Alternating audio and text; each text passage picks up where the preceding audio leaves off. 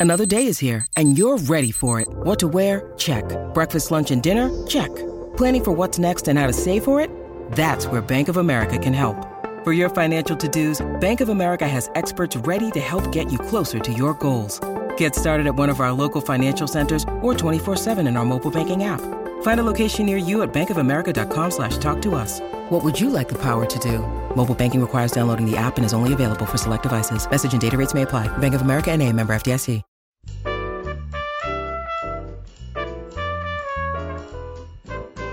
This is Behind the Mic with AudioFile Magazine. I'm Jo Reed. I have Emily Connelly with me. And it's hard to know what kind of an audiobook she's going to talk about because day one was a horror, day two was literary fiction, and day three. And how does day three dawn, Emily? Well, we're going to continue the horror, actually. We're going to keep going on that train for now with Camp Oh, joy. Camp Damascus, written by Chuck Tingle and narrated by Mara Wilson. Chuck Tingle is somebody who- writes a lot of indie erotica, sort of like an internet sensation, who seems also like a really great guy. And so I was curious about this because it's, I think, his second like traditionally published book. And I was excited to hear that Mara Wilson was narrating because I think she's been starting to narrate more audiobooks recently. And this is the first one I've had a chance to listen to. So I was very excited about that combination and can say that it is definitely worth listening to. Okay, tell us a little bit about the book. Sure. So it is scary, but also exploring some very interesting themes. And we have Rose Darling, who's the main character. She's 20 years old. She's finishing up high school. She's very devout. She's grown up in this evangelical religious community in Montana. And she's very proud of how knowledgeable she is of the scriptures and, you know, living correctly is proud of the fact that the Kingdom of the Pines, this community she's living in, is well known for Camp Damascus, which is a conversion therapy camp that's, you know, touting its 100% success rate. She knows people from town who have gone, but, you know, they've never talked about what it's like there. And she's also a really curious person. She's autistic. She loves collecting facts and talking about them. So she's a really interesting character for Mara to get to portray. And I think she does a great job with balancing this, you know, very curious and very religious person who has a lot of her convictions challenged. And how does the horror? I mean, obviously, there's the horror of a conversion camp, but I'm assuming there's a horror on top of the horror. Yeah. So, right at the start, we get to hear Rose is at a swimming hole with a bunch of kids from town. She sees this mysterious person and is like unsettled by them across the way from the swimming hole. Seems to be the only person who sees her. And so there's that. And then she's at the dinner table talking to her family.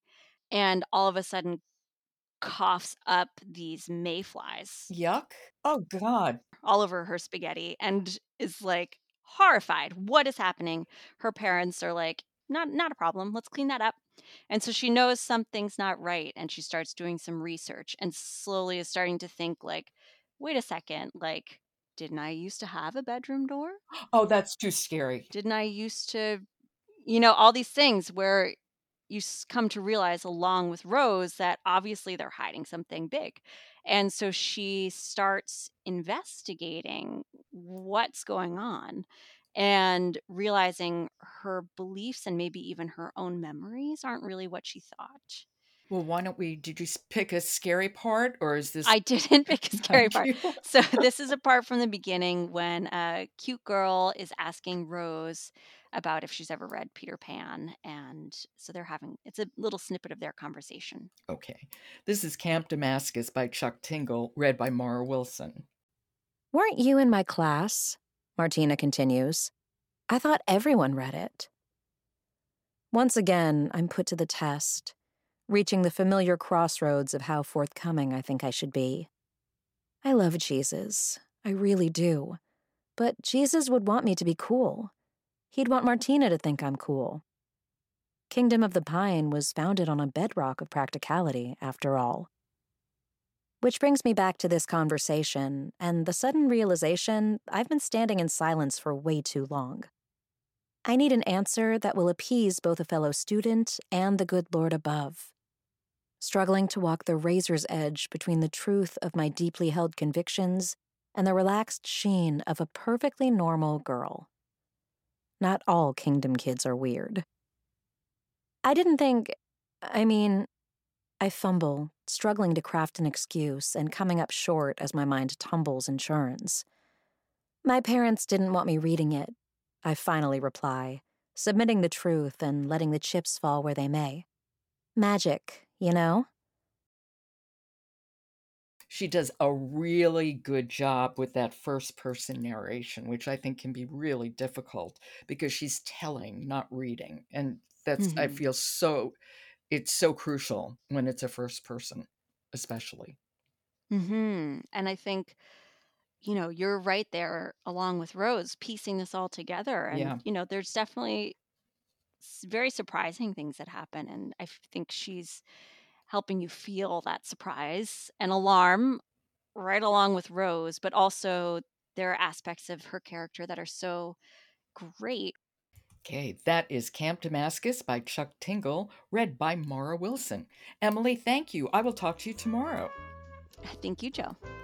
Jennifer L. Armentrout's new epic story, A Soul of Ash and Blood, is the sponsor of today's episode of Behind the Mic. I'm Jo Reed. I'll talk to you tomorrow.